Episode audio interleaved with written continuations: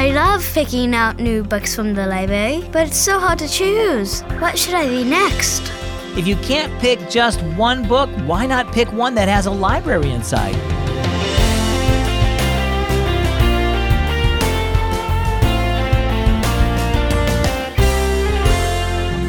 My name is Zach, and you're tuned in to listener supported Keys for Kids.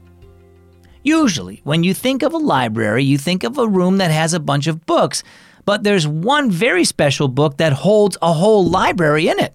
I'm talking about the Bible. It's full of individual letters and scrolls that God created as His library. The writers and editors of the Bible listened to the Holy Spirit to put together the story of Jesus because that's what the Bible is all about. Acts 10:43 says this, "He, Jesus, is the one all the prophets testified about, saying that everyone who believes in him will have their sins forgiven through his name." Our story today is called Jesus' Library. Friday was Maribel's favorite day of the week because on Fridays after school, Maribel and her mom went to the library to look for books, and today was no exception. As the library doors swooshed open, Maribel breathed in the familiar scent of book pages. She headed over to her favorite section, fiction, and began to take in each of the colorful spines lined along the shelves. Her mom didn't have a favorite section, though. She would go up and down the different aisles, always ending her search with a pile of books about lots of different subjects. Mom, asked Maribel as they drove home, how do you keep track of all the books at the library?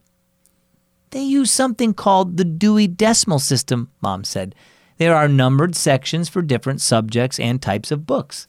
They have sections for books about history, science, art, travel, anything anyone would want to read about, really. Wow, said Maribel. That's a lot of different types of books. Yes, said Mom. Did you know that there's a very special type of book that includes a whole library? No way, said Maribel. What book is that? It's the Bible, said Mom. It's made up of many different types of books written by lots of different people who were empowered by the Holy Spirit. The Bible includes history, law, poetry, prophecy, songs, letters, and more. That's so cool, said Maribel. How did people know what books to put in the Bible? God is so creative, Mom said. He guided the people who wrote the books of the Bible in a very special way called inspiration. Then he guided other people in helping choose which books belonged in the Bible, his library. That's how we can know the Bible is true. God wrote it using human people who trusted in him and listened to him. And the people who chose the books in the Bible knew the story of Jesus and listened to the Holy Spirit to figure out which books proclaimed that story well. So, if the Bible is a library, then Jesus is the librarian? asked Maribel. Yes, said Mom, and we can trust him to tell us his story. So, what about you? Did you know that the Bible has different genres, books on different subjects with different styles of writing?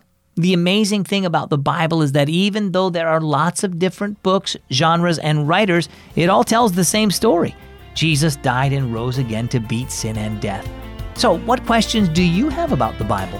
Talk with your parents, pastor, or another Christian adult about them today. Our key verse is found in the book of Acts, chapter 10, verse 43. He, Jesus, is the one all the prophets testified about, saying that everyone who believes in him will have their sins forgiven through his name. And our key thought for today the Bible is a library.